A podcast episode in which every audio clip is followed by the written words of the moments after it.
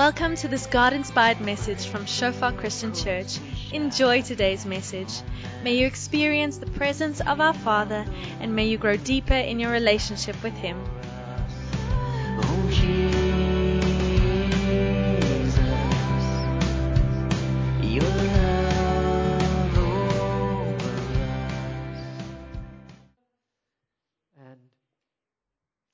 Who are visiting, you're our guests. You can just pass the bag right along. Your being with us is already, really special. Thank you so much for taking the time. I had the privilege last week of being in Johannesburg with our congregations there. And just so encouraging to see how, how God is moving and growing those congregations. Congregations planted out of our congregation. And it was really amazing to, especially Sunday evening, to be in Johannes, in the Sandton congregation, and to see so many people in that church who come from here, and to have the leaders there stand up and just say thank you. And I want to thank all of you guys because we don't always think about it, but even just your contribution, whether in prayer, whether in serving in church, whether in giving financially, whichever way you feel contributed, uh, you feel led to contribute, your being here helps to make it possible. It helps to make that we can raise up people who are, are truly disciples, who know Jesus and can go and serve in other congregations. And so I want to thank you guys for that. I want to thank you that even in Sunday after Sunday, in our doing our little thing here, the kingdom is advancing. And even as we broke the fast, thank you to all of you who were able to join for that. But I was just reminded again, you know, my children are, I know my children are growing because from time to time I see photos of them growing. And just yesterday, my one daughter, my, the youngest one, she walked past the couch and I was lying on the couch and she walked past and there's a little side arm resting on the couch. And I just got this flashback of when she used to walk past and she was shorter than that. She's almost a head longer now. But the crazy thing is that as much as I see my children grow, I don't see my children grow. I don't realize that they're a little bit taller today than they were yesterday. And they're a little bit older today than they were yesterday. It's all of these incremental, tiny little steps. But if I have a flashback moment or a photo or somebody hasn't seen them for a long time, looks at them and says, Wow, they got so big. There's a little bit of exactly that which happens right here every single in the Lord's presence. We're growing, and every single week as we're preaching the word, as we're spending time in, in the Lord's presence, we're growing, and the people around us are growing. And because we're involved in it, because we're here every week, we don't always realize the growth. And so there's moments where we step aside or we have a, a momentary flashback or a photo, and we realize, whoa, whoa, there's been so much growth here. And I want to encourage you guys, just in that, that God is doing something so beautiful and so precious. Let's keep praying into it. Let's keep pressing into it. Even this weekend is such a key part of that, as we're going to be pressing into what God is doing in our midst. The two nights, the Friday night and the Saturday night, are basically going to be worship nights. Nights where collectively we come together and we just enter into God's presence. And like Sarah Ann was saying, just allow Him to change us, create space for us to enjoy Him. And we love for you to be there. One of the things this year that we've been spending a bit of time on for all of us is just around how we read Scripture.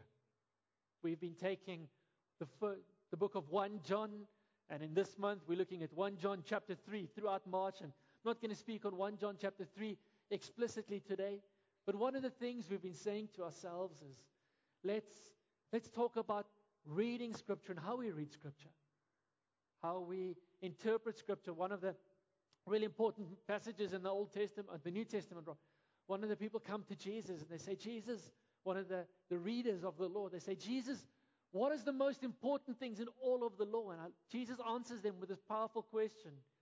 He says, What does the law say? What is your reading of it? And so important, I think, is the question that we need to ask ourselves what is our reading of the law? How are we studying the word? Even the, the church today, those of us who are reading 1 John 3, can I just so encouraged how John's writing and he's clearly writing to co- bring correction around some false teaching that's come into the group that he's writing to. And I can imagine, in, even in that time, obviously it, it was a challenge. But it's amazing just in today's world where anybody can publish a book and anybody can make a YouTube video. And anybody can, can get their message out that it's so important that as believers we learn to understand the difference between the fake and the truth. And I remember one of somebody said ages ago, it's always stuck with me, this analogy, because I was studying economics at the time and monetary policy and a whole bunch of things to do with money. And somebody said, How do you identify a fake 150 Rand note? How do you identify a fake 150? Well, if you know there is no 150 Rand note, then any 150 Rand note is obviously fake. In the same way, if you're working, I used to work as when I was at school, I worked as a, a, a scanner, a teller person at a Pick and Pay, you know, sitting there, my buddy and I, and we used to race to see who can scan the most items in a minute, to see who could be the quickest. You know, there's funny things that teenagers do. I think a whole bunch of people big surprises when they opened their Coke and other things when they finally got home. The whole day, and somebody gives you a fake 50 Rand or a fake 100 Rand note.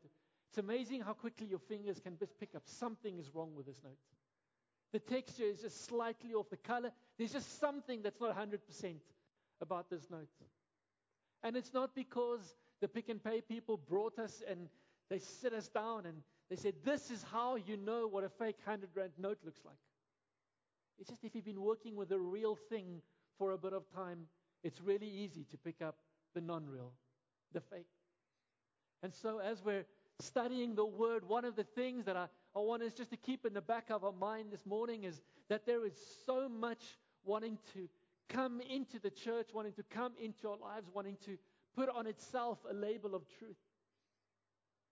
And the best way to know what is true and what is not true is to know the truth so well. To know that when you pick up that thing that's not true, you can identify immediately and say, wait a minute, something about this isn't quite right. There's just something about this note that I've picked up that it just doesn't quite fit in with all of the other notes, the money notes that I picked up this morning or in the last week or in the last month. And so we're wanting this year to pay attention to learning to read Scripture and to read it well, to read it accurately, to be able to in, interpret it well. And as we, we do that over the last couple of months, we sort of identified a number of different ways in which we read Scripture. One of them is just by simply engaging with the text. Just we shared some questions about just asking, what is this actually saying? Not what I wanted to say. It's amazing how we respond to Scripture when it says what we don't want it to say. When God says what we don't want Him to say, how do we respond in those moments? What does Scripture actually say?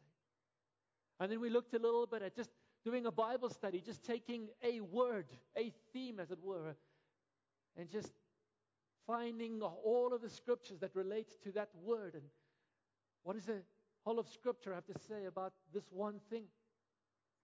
Today, I want us to do something very similar and ask a simple question. I don't know if you've ever wondered about this. My kids, I'm realizing more and more, are very stubborn. Very.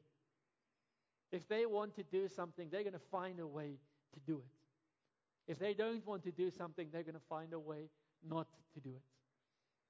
And as all parents know, the worst part about seeing those traits in your kids is knowing where they got them from. and I realize I'm just as stubborn that I'm, I'm willing to do almost everything. As long as you give me a good reason to do it. The why factor. I remember many years ago sitting in a big church leaders conference overseas, and the pastor stood up and he spoke about the why factor. And I want to steal that title a little bit this morning and speak about the why factor. Why? Why do we do the things that we do? Why? Maybe take that just one little step further and say, why does God do the things that He does? Why? What is it that motivates God? What is God's reason for, if you excuse this sort of the wording, what is God's reason for getting up in the morning? Not that he gets up in the morning, but what is God's reason for, for doing what he does here on earth? The why factor. I also learned a couple of years ago in another trip overseas, you can have two titles. And you know, the simple question this evening is, maybe this morning rather, is the main thing. The main thing. One of the big challenges we have as we read Scripture is it's a complex book. And the chances are really, really good that if I spend my whole life studying that book, and you spend your whole life really authentically, earnestly studying the book, we're going to get to the end of our lives, and we're both, from the purest of hearts, still not going to agree on a couple of things. There are going to be a couple of things, hopefully, the vast majority of things we are going to agree on. But there are going to be a couple of things we're probably not going to agree on. And one of the things, one of the challenges that we need to always keep before us is we need to keep the main thing the main thing. Someone said the main thing is to keep the main thing the main thing. We need to find what is the main thing. What are the, the key things in Scripture that we need to pay attention to? It's amazing for me how often Scripture talks about getting tossed to and fro by every wind and wave of doctrine. And the weird thing that I've learned over the years is those wind and waves of doctrines, those fads that come into the church, 99% of the time, there's some fringe thing. There's something which, if you sit down and think about it, is not core to the Christian faith. And we allow those things to throw us off course, and suddenly, this thing, which maybe isn't completely unimportant, but is not the main thing, we suddenly escalate and, and we want to make this the main thing of our faith. We want to have every discussion, everything, and we don't quite agree about this thing. And now I can only work with those who agree with me about this thing which isn't the main thing. And one of the things that we continually need to contend for in our own hearts, in our own lives, are what are the main things? Because we can get upset about everything. Just pick up a newspaper today. There are a thousand things that you can get upset about. Have a conversation with somebody. I promise you, if you're looking to get offended, you'll be able to get offended. But if you're looking to extend grace, you'll be able to extend grace. And so, as we study the Word, as we, we read, we need to ask ourselves, what is it? Sorry, this thing keeps closing. What is it that we want to read? What are the, the priors? I don't quite want to call them assumptions, but as we read Scripture, there are a couple of basics which we all read from. Maybe phrased differently. We all have basics that we read from. There are all certain things that we don't quite assume. I don't want to use the word assumption, but there are things that for us are foundational in our reading of Scripture. Hopefully, for most of us this morning, one of those things is we read Scripture. I don't want to use the word assumption, but from the foundation that this is true, that this is a historically accurate document. We read Scripture with an understanding that God is a living God and that He is real. Those are understandings, those are things that are, are starting points as we read Scripture. And so, as we read scripture, some of those starting points, we might realize maybe that wasn't the best starting point. I need to reevaluate that. But some of them we need to strengthen. And as we read scripture, those themes come through, and we read passages and we read books, and certain themes come to the fore and rise to the top. And as we read more and more books of scripture and study, we realize that these are, are communal themes. These are themes that carry through the whole of scripture. And those would be the main things. Not one verse that we maybe don't agree on its application, but these main themes that come to the fore. Want us this morning to think a little bit about what in God's eyes would be those main things. The main thing. There can be many important things in our lives because I think what I'm getting at this morning, where I want to move to, if we can find something which is the main thing for God the focal point for God, His why, His motivation. What would our lives look like if we said, Well, God, let that be my motivation too? God, if this is why you do everything, what would my life look like if I did everything for that same reason? What would change about my loving, about my giving, about my sharing, about my praying, about my waking up in the morning if my motivation perhaps was to change ever so slightly? There can only be one the thing. There are a whole bunch of things, but there can only be one thing which is ultimate, which is at the top. Maybe a different way to phrase it. If you had to summarize Scripture all of Scripture in one verse. One verse, what would it be? Someone comes up to you and says, Philip, this book, this Bible that you read is incredibly, it looks amazing, but it's a thick book, and I'm, should I read it? What, should, what would it be? There are a bunch of scriptures that, you know, we're not this morning probably going to find the answer, but let's draw up a short list of finalists. One of them would probably something like John 3:16. For God so loved the world that he gave his only begotten Son, that whoever believes in him should not perish, but have everlasting life. I'd put verse 17 in there, above verse 16 even, which says, For God did not come into the world to condemn the world, but that the world through him should be saved. Some of us would be Galatians 2, verse 20 type people, and we're like, I've been crucified with Christ. It is no longer I who live, but Christ who lives in me. And the life I live in the flesh, I, I live by faith in the Son of God who loved me and gave himself for me. Maybe John 10, verse 10, a passage which I verse which I love. It's the verse that led me to salvation. It says, The thief does not come except to kill, to steal, and to destroy. But I've come that you may have life and may have it more abundantly. And so some of us here probably have our, our favorite verses, the verse that for us all of Scripture hinges around. I want to throw another verse in, into that finalist hat. Maybe not the winner, but I think at least has to be a finalist. Isaiah chapter 42, verse 8. Maybe not the verse that most of us would have thought of around a question like this, and it simply says this I am the Lord, that is my name. I will not give my glory to anyone else, nor share my praise with carved images. I am the Lord, that is my name. That's a strong verse for maybe to put in to say, Philip, why? Why do you think this would be central? I think one of the going to start examining God's motive verse is because if we're going to start examining God's motivation, we're probably going to come closer and closer to this verse all the time. I am the Lord. That is my name. And my glory I will not give to any other.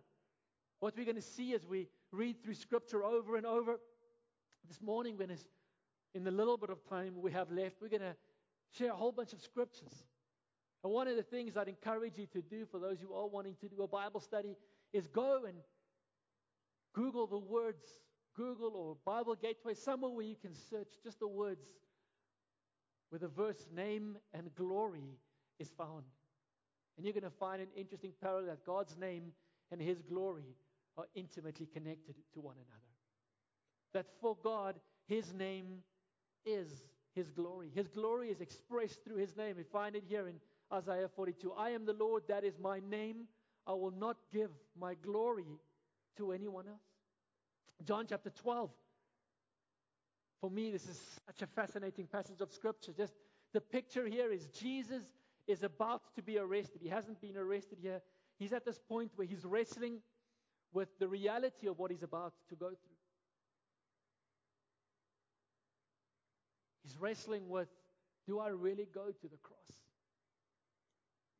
And look at this incredible prayer he prays here in John 12. He says, Now my soul is deeply troubled. Should I pray, Father, save me from this hour? But this is the very reason I came. I love how he says, This is the reason I came. Why is the reason that Jesus came? Father, bring glory to your name. Then a voice spoke from heaven, saying, I have already brought glory to my name, and I will do so again. Here is Jesus at this, this point of deep despair, this emotional wrangling that he's going through. And his prayer here fascinates me. His prayer here isn't, Father, and I'm not knocking any of these. These are all incredibly important biblical truths that I'm about to share. His prayer is not, Father, demonstrate your love to the world.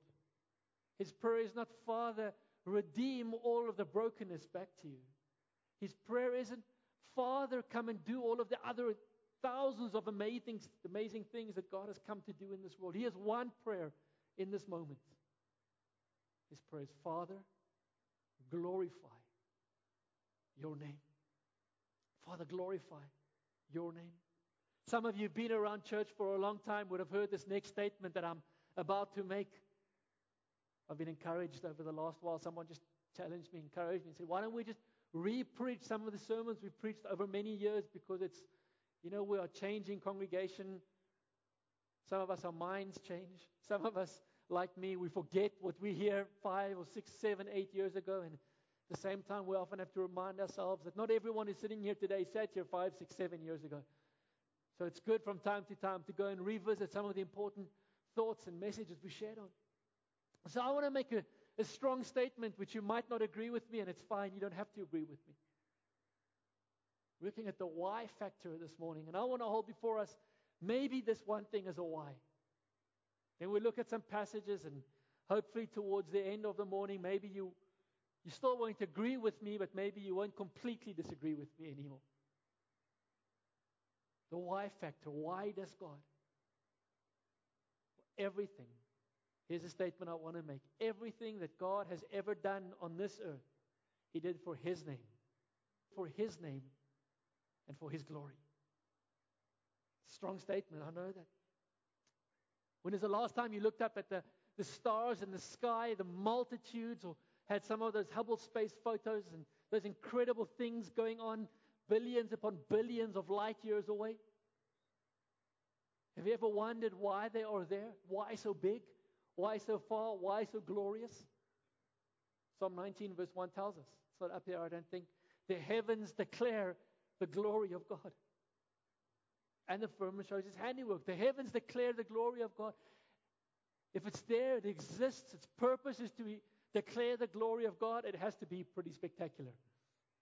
If it's declaring a spectacular glory. So let's look at some of the incredible things that God has done in most of our lives and is doing in our lives. And let's ask ourselves, why does God do them? I've been created. I'm pretty glad that I'm created. I'm glad that my kids have been created. I'm really glad my wife has been created. I'm glad that you guys were created. I hope you're glad that you were created, that you're not here by accident, that you were formed in your mother's womb. Have you ever wondered why? Isaiah 43, verse 7, maybe says, Bring all who claim me as their God, for I have for my glory. It was I who created them. You know why you were created? You were created for God's glory. Psalm 25, verse 11. I'm thankful that my sin is forgiven. It's washed away. 1 John, we've been reading this last couple of months. So powerful over and over this theme that the blood of Jesus is enough for our sin, that our sins are forgiven. Why? We're going to look at this prayer a little bit later. Psalm 25, verse 11, he's praying here, and he says, For the honor of your name, Lord, forgive my many, many sins. David prays, he says, God, forgive my sin and do it for your name. Another verse you can go Google or a passage you go look up in Scripture to see how often it happens and go read all of the hundreds of verses that it's going to that it's going to bring out or go and search this phrase, your name's sake. Or just namesake, because sometimes he's God speaking in the first person. It's my namesake. You're going to be astounded at how many verses come forth with those thoughts. The New King James, this passage says it. That's the wording that's used. For your name's sake. 1 John 2, verse 12, we've been reading it the last months. I write to you, little children, because your sins are forgiven. And why are your sins are forgiven? For his name's sake. You know why your sins are forgiven as you sit here? For his name's sake. God's forgiven you your sin for his name, for his glory. Similarly, we're saved. I am thankful that I am saved. I'm being continually saved, and salvation is being worked out, and all of that. I'm saved as well. I'm saved from the punishment of death. I'm saved from my own sin. Do you know why I'm saved? Psalm 79 tells us that help us, God of our salvation. Help us. Why? For the glory of your name. Deliver us and provide atonement for our sins. Why should he do that? For his name's sake or for your name's sake. We've been forgiven for his name's sake. We were created for his name's sake. We were saved for his name's sake. In the Old Testament, we read about the people of Egypt, sorry, people of Israel coming out of Egypt. And then they wandered around. They were meant to go into the promised land. And eventually they did go into the promised land. That speaks to us sort of in our, our modern language, our modern understanding of the faith, of us coming from our slavery, our sinful old, coming into Christ and being drawn into a new life with Jesus. Talk about that being delivered, being God taking us from where we were in the world, and He sets us free from a bunch of stuff, from slavery and the slavery to sin, and He brings us into a newness of life. You know why He does that? I'm going to read two passages here. The first one is in Ezekiel chapter 20, and the context here is God was really angry with the people of Israel because of the way they had sinned, and He wanted to destroy them. And then He says this in Ezekiel 20, verse 9 But I didn't do it, for I acted to protect the honor of my name. In other words, there where you were sinning and God didn't destroy you, do you know why He didn't destroy you? Because He acted to protect the honor of His name. I would not allow shame to be brought on my name among the surrounding nations who saw me reveal myself by bringing the Israelites out of Egypt. And then Ezekiel chapter 36, he speaks about that he did bring them out of Egypt. He delivered them from Egypt and he took them to the promised land. And then they were scattered amongst the nations from the promised land repeatedly. And then they get taken sort of captive and then they find their way back to Israel and God delivers them. And then there's another captivity and they get captured from the prom- by foreigners and taken away to foreign lands and then back to Israel.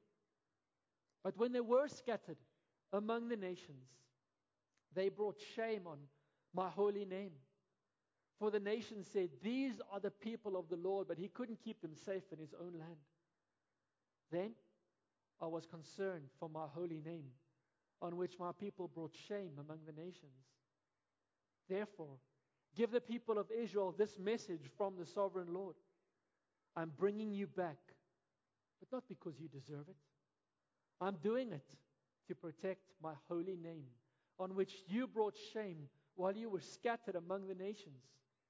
I will show how holy my great name is, the name on which you brought shame among the nations. And when I reveal my holiness through you before their very eyes, says the sovereign Lord, then the nations will know that I am the Lord. We're beginning to see a couple of things that, that God has done, and we're asking, why did God do it?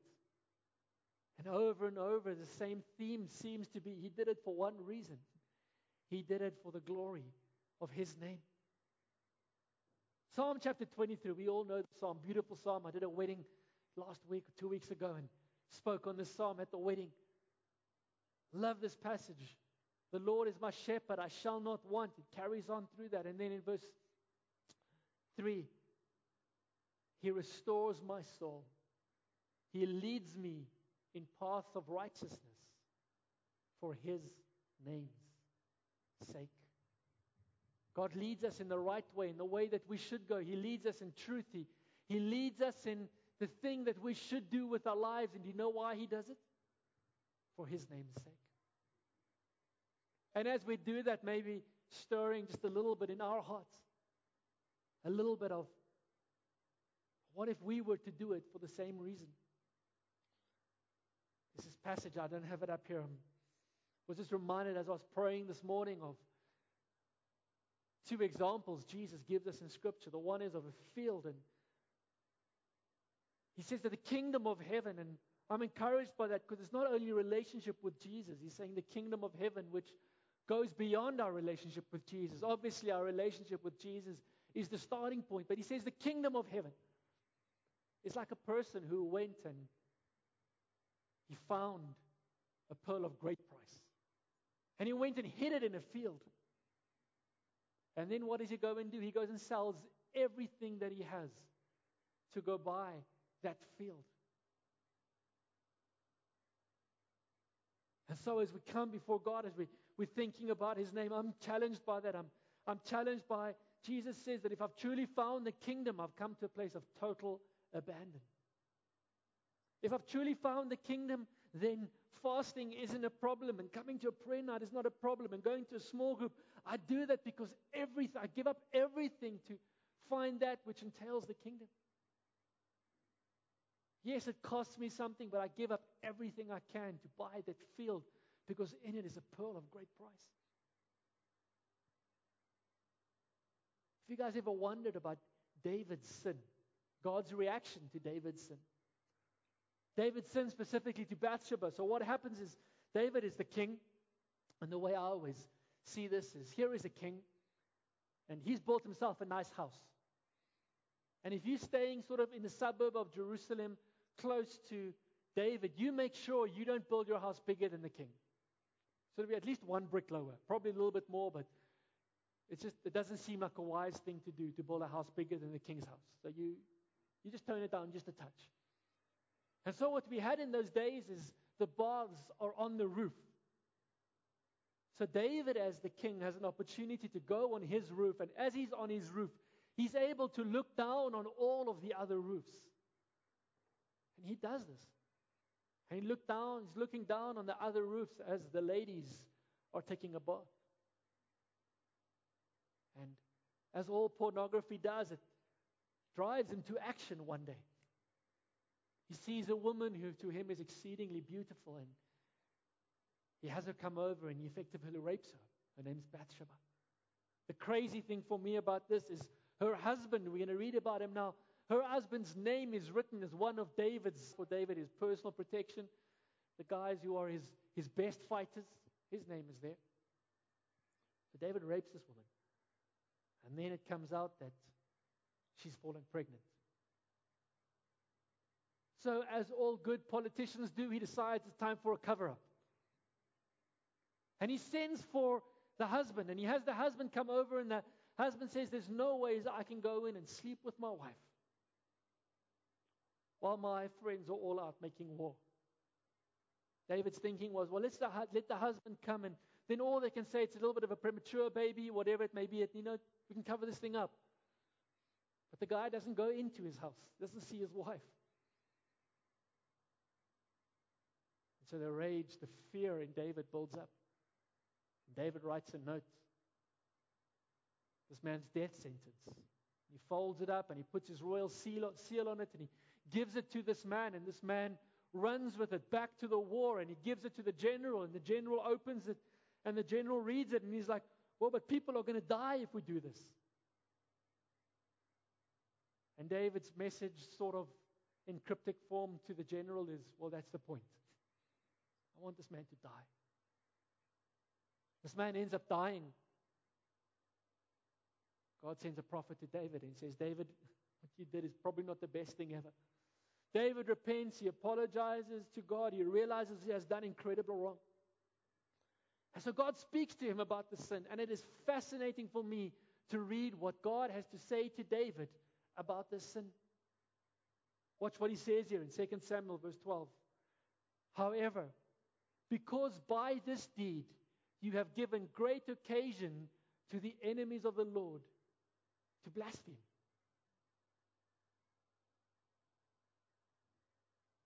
I read that I'm like, whoa, God, of all of the things that you can be upset about, you are upset about your name. God could have pulled out a list this long and said, David, because of, because you have not obeyed my commandments, because whatever, you missed, you haven't loved the people well. Whatever. He could have just, there could have been such a long list that God said, because of that reason. And yet he doesn't. He says, David, because of my name. Because of my name.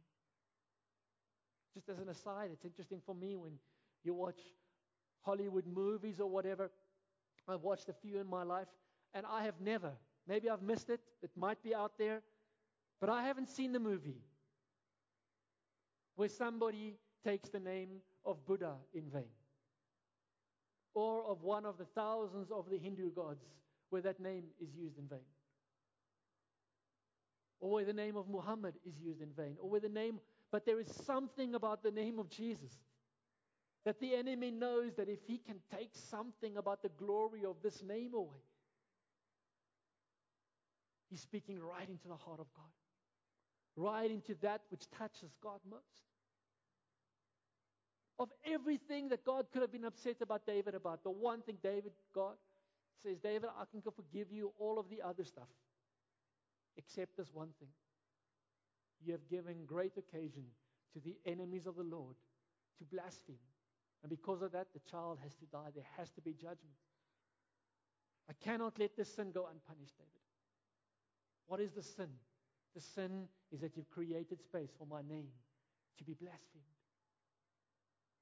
We're looking this morning a little bit at, at a why. Why does God do? What is it that motivates, that drives God? Is it possible that everything that God has ever done here on this earth, He did for His name? And so I want us to look at a couple of passages of Scripture now. Passages that we maybe read often. Passages that you may be familiar with, passages you may be able to quote.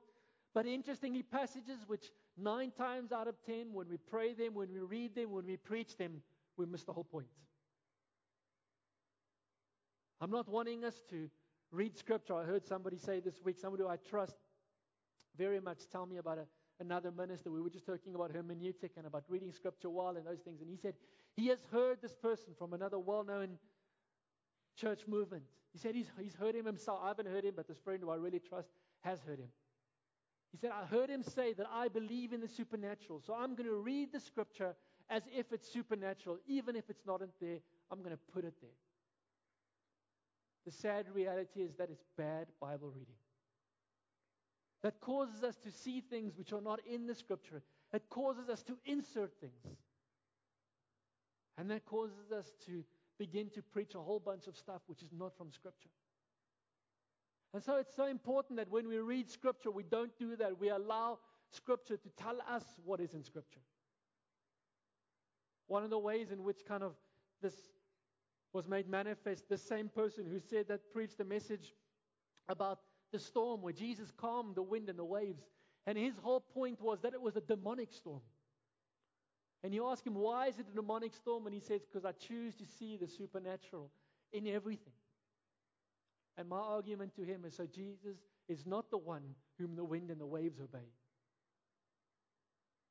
See, in our doing that, we, we're taking away the power of that message. The power of that whole story is Jesus, the one who is Lord of all creation, and even the wind and the waves obey him.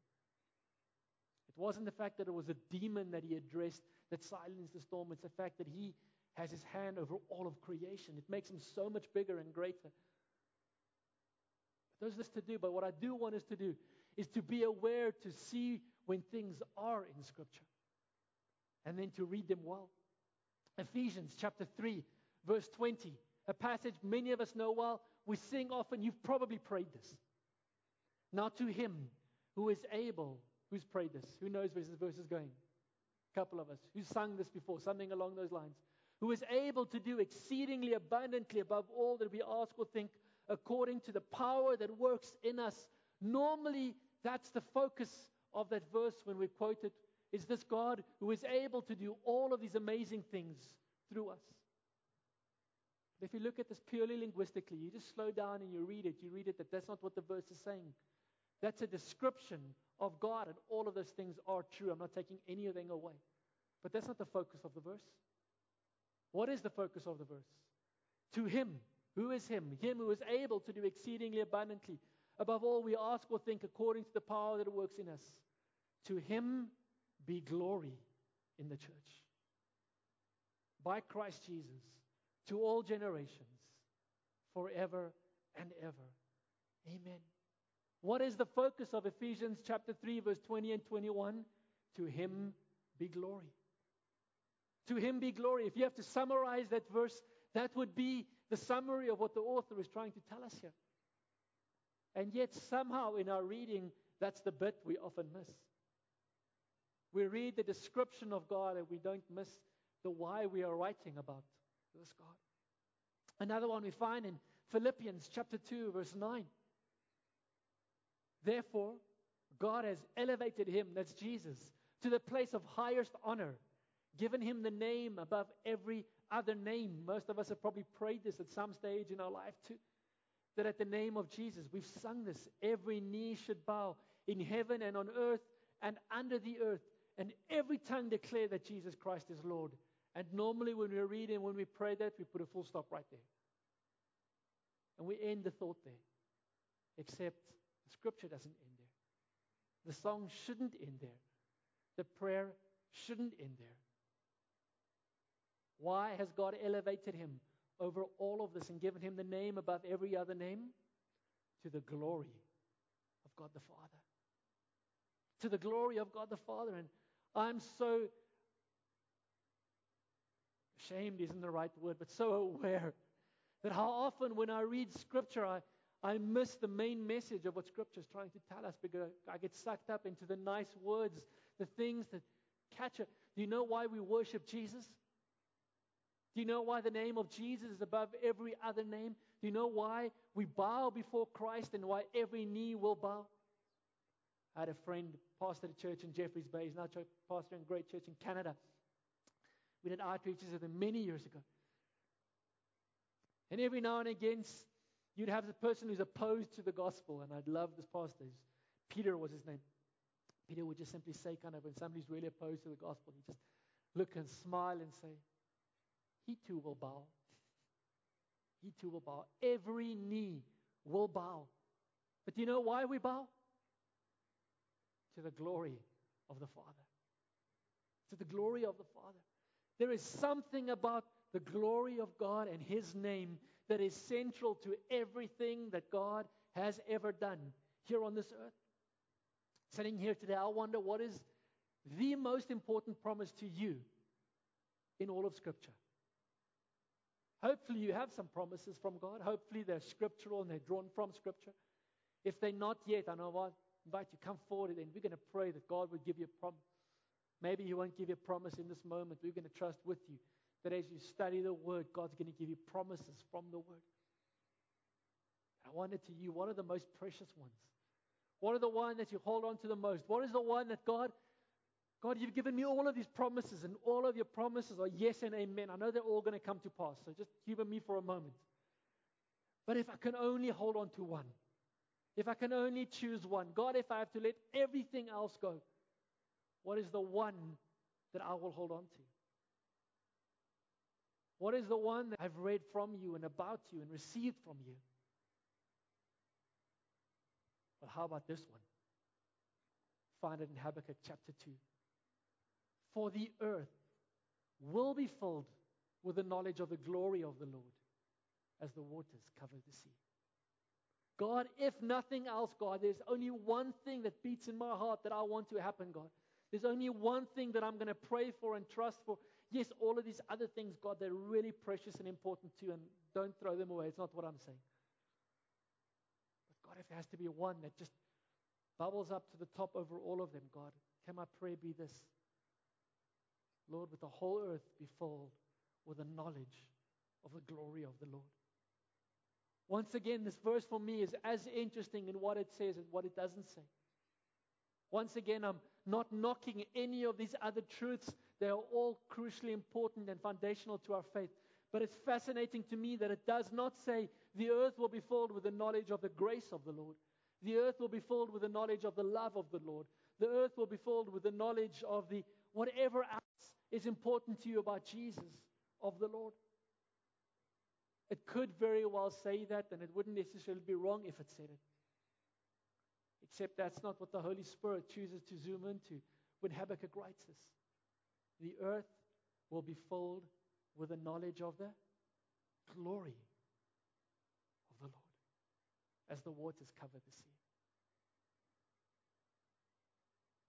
The earth will be filled with the knowledge of the glory of the Lord. And so this morning, I'm wanting to encourage us just a little bit to ask God if this is. Maybe you don't completely agree with me yet. That's fine. You don't have to. But God, maybe. God, maybe if, if a large part of your motivation is your glory and, and your name, God, what would my life look like if, if I were to say, God, would you make that my motivation? Practically, can I throw some things out here for us? I love my wife. I really do. She's precious. She's amazing. Don't think she's here so I can say this. But she knows it. You know, as much as I love her, My primary motivation in loving her is not for her, it's for Jesus. I love her because it brings glory to her name, or to his name. I honor him, honor her, respect her, lift her up, pray for her because it brings glory to his name. Doesn't matter what we go through, divorce is not an option for me because I need to bring glory to his name. If we fight, we've got to figure this out because we have to find a way to bring glory to his name. The way I raise my children, the way I speak to them, the way I pray my prayers, the way I drive my, drive my car. Here's a big challenge for me. Driving in traffic, God, right now, the way I'm driving my car, is it bringing glory to your name? The way I'm writing this email, phrasing this email, speaking to this telemarketer. God, is it bringing glory to your name? I wonder what our lives would look like if we were to wake up tomorrow morning and say, God, for today, one thing, only one thing. I want to bring glory to your name. In everything I do, act, everywhere I go. Tonight, when I put my head on the pillow, Jesus, one prayer, one question that I bring glory to your name. God, this conversation I'm about to have, it's a really hard conversation, God. I want to bring glory to your name. This business deal that I'm about to do, Jesus, I want to bring glory to your name. This test I'm about to write, this question of morality and integrity that I'm faced with, I want to bring glory to your name. So I want to leave us as we close this this morning with two passages. One is going to find in Isaiah chapter 26, verse 8. Some of us may know this verse really well because Louie Giglio and the verse 8 simply says this yes, which is a fantastic prayer whenever you're praying to Jesus. Just yes. Great way to start. Yes. Yes, Lord. In the way of your judgments, O Lord, we have waited for you. The desire of our soul is for your name and the remembrance of you. The desire of our soul is for your name. We live in a world that's all about glory. The glory of me and my name, and people are standing up for me and my name and put my name up in lights. What if we were to step away from all of that and say, God, this life exists for one purpose the glory of your name? The New Living Translation phrases it this way Lord, we show our trust in you by obeying your laws. Our heart's desire is to glorify your name. Your name. I wonder this morning what is the biggest desire in your heart? And if it is not to bring glory to his name, don't feel condemned, don't feel ashamed, don't want to run out and say, Who am I? I am a loser, I don't even know. That's not what we're saying. What I am saying is, what if we begin to pray and say, God, right now, God, I have a desire, Lord, for a big car, God, and I've got a desire for a wife or a husband and a spouse, Lord God, I've got a desire for family, I've got a desire for all of these crazy things, Jesus. Which I believe would be from you, God, but God, I want to begin to pray differently. God, will you change my desires? Not that there's anything wrong with any of those other desires, God, but God, could you instill a desire in my heart that supersedes all of those desires? God, would you begin to work in me to say, God, those other things, they're beautiful and they're precious, but I want the desire of my heart, the desire of my soul, to be for the remembrance of your name, for your glory. God, I want that to be the, the why, the why I wake up in the morning and the why I go to work. Whatever your hand finds to do, what does Scripture say? Whatever your hand finds to do, how do we do it? Do it with all of my might as unto the Lord. God, I want to do it for you. I, I want to do it in a way that which is not the best, Lord. God, my speech is hard and harsh, and sometimes even I cuss and these other words that come out. God, God, I want to begin to speak in a way that glorifies your name, God. And right now I don't, and God said, that's okay. But God, I want to begin to. God, I want to move in, in that direction. And so I've got a really simple prayer for us to pray as we close this morning in Psalm 71, verse 8. A prayer that you can take away, a, a prayer that you can say, God, I, what if I started to make this my prayer? God, let my mouth be filled with your praise and with your glory all the day. God, how about I start there, God? What if every morning as I wake up, Lord, I, I simply pray this as a starting point? God, let my mouth be filled with your praise and with your glory all the day. And tonight, as I go to bed, my mouth and my life. Thank you for those times, for those moments I was able to have my mouth and my life, by implication, filled with your praise and with your glory. God, there were areas where I didn't. God, tomorrow, would you pour grace in my life so that I can get those right tomorrow? Let's grow in that. Let's keep the, the main thing in our lives the main thing. I wonder what our lives would look like if we were to say, Jesus, the most important thing to me, the main thing for me, God is theologically and otherwise, is, is not whether we're baptizing a person in the water one time or three times. You laugh about it. Churches are split over those things. About the size of the wafer cookie that we have communion with. Is it a meal or is it a wafer cookie? It's an important question to ask. We should wrestle with the Holy Spirit around that. But God, let me keep the main thing the main thing. God, what if two hours to say, God, if whether I'm doing the wafer cookie or whether I'm doing the meal, Lord, whether I'm doing the whole glass of, of red wine or just a grape juice cup, God, let it be for your glory. Lord, when I'm praying, let it be for your glory, God. When I'm going to family camp, let it be for your glory. When I come to a Sunday service, let it be for your glory. When I go home to my family, let it be for your glory. Tomorrow morning, as I drive to work and when I'm at work, let them be for your glory. When I pick my clothes, God, let it be for your glory. When I decide on a spouse, Lord, let it be for your glory. When I speak to my business partner, let it be for your glory. When I speak to my business competitor, let it be for your glory.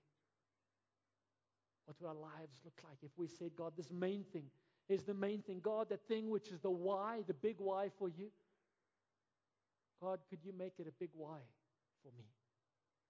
Can we stand this morning as we pray? I'd love to pray with us just around this theme just for a moment. Lord Jesus, this this morning, I'm so thankful that you've given us your word, which is living and which is powerful, God, which teaches us, which inspires us, which leads us in righteousness, which corrects us when we are wrong and shows us the way that we should go. So this morning, God, we bring our hearts before you. I bring my heart before you. And I pray, Holy Spirit, Father, to us, Lord. God, you are the Lord. That is your name, and your glory you will not give to another. And so, Holy Spirit, come this morning and just give us an understanding of that, Lord. God, I pray, I know so many of our hearts here this morning, my heart as well, God, there's just such an important but a subtle realignment that's happening, God. It's like you're coming and you're just taking the map of our life and just ever so slightly adjusting it, Lord. And and just recentering us around you and which matters to you, God. I know you've been doing it in my life, Lord. And I know you're doing it in some other lives right here, right now, Jesus. So, God, we just want to pray that simple last verse, Lord, as a prayer. Lord, we pray that our lie, our mouths, Lord, would be filled with your praise and with your glory all of the day. just where you're standing, if God's stirring something in your heart about this right now, where you are, you just take a moment and respond to Him. If you know there's an area in your life you need to realign, maybe just the whole focus of your life. Maybe a specific thing, maybe something that you did in this week and you realize, oh God, I, I didn't bring you glory there. God, will you lead me to bring your glory in that? Maybe you're wrestling with the question right now and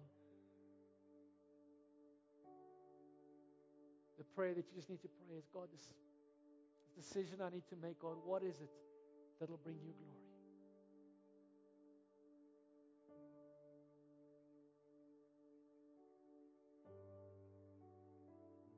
Life hasn't always brought you glory, Lord. But even this morning, God, I just want to recome and commit that I will live for your glory, God. That I was created for your glory, Jesus. I was shaped and formed and put together perfectly within my mother's womb for your glory. I exist for your glory. And this whole world, Lord, wants to pull me away from that. But even this morning, I just choose to step away and to step near to you again and to say, God, I want to live for your glory. I want to make decisions for your glory, Lord. I want to lead for your glory. I want to follow for your glory.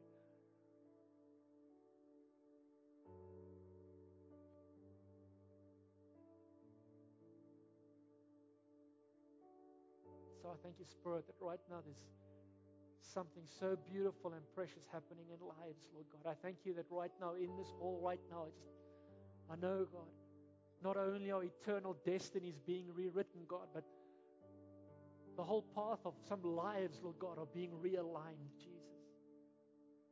This is not a moment we choose to take lightly, Lord. It's a moment we choose to dwell in and to allow you to do in our hearts what only you can do, God. I just says God wants to say that the one thing that cannot happen is that you cannot walk out of here and say, I'm going to live for God's glory from now on. You don't have it within you to do that. The only way that we can begin to move in that direction is if we were to step back and to allow God to transform and shape our hearts. It's one thing purposing in our hearts, saying, God, I so wish to do this, and I, I choose to do it in that context, but you cannot do it in your own strength. It's not a decision you can make by yourself. It's nothing you can bring to pass by yourself. It's only when the Spirit grabs hold of our hearts. So I want to encourage us this morning just to take a bit of time. I'm going to ask Natalie and the team just to continue to lead us in time of song. I want to encourage you this morning don't leave from here and, until you know you've finished speaking to God about this element. If you would like someone to pray with you, if God's speaking to you and you just want to respond, you say, Oh God, I, I just want to step forward and I know you're speaking to me and I want to create a just a moment that I can point back to tomorrow and next week and next year and 10 years down the line and say, That morning I know God did something in my life that's you and you want to step forward, we're going to pray with you just around this.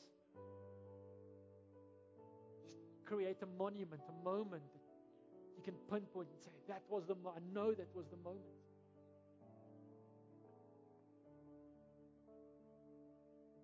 Maybe you're there and you're just right now just speaking to God, wrestling with God. You just keep doing that.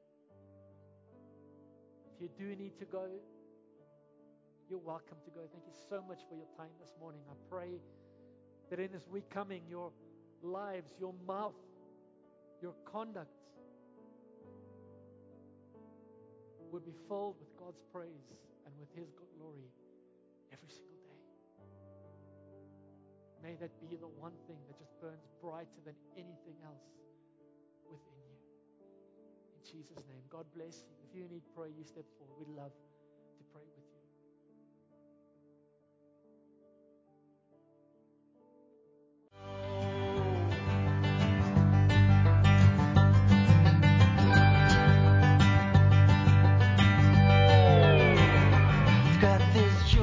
Thanks for listening to this message from Shofar Christian Church. We believe that you enjoyed your time with us, establishing God's kingdom and His glory in your life. For more info, call us on 012 362 1363. Email us pretoria at shofaronline.org. Browse our website www.shofaronline.org or like us on facebook.com forward slash shofar pretoria.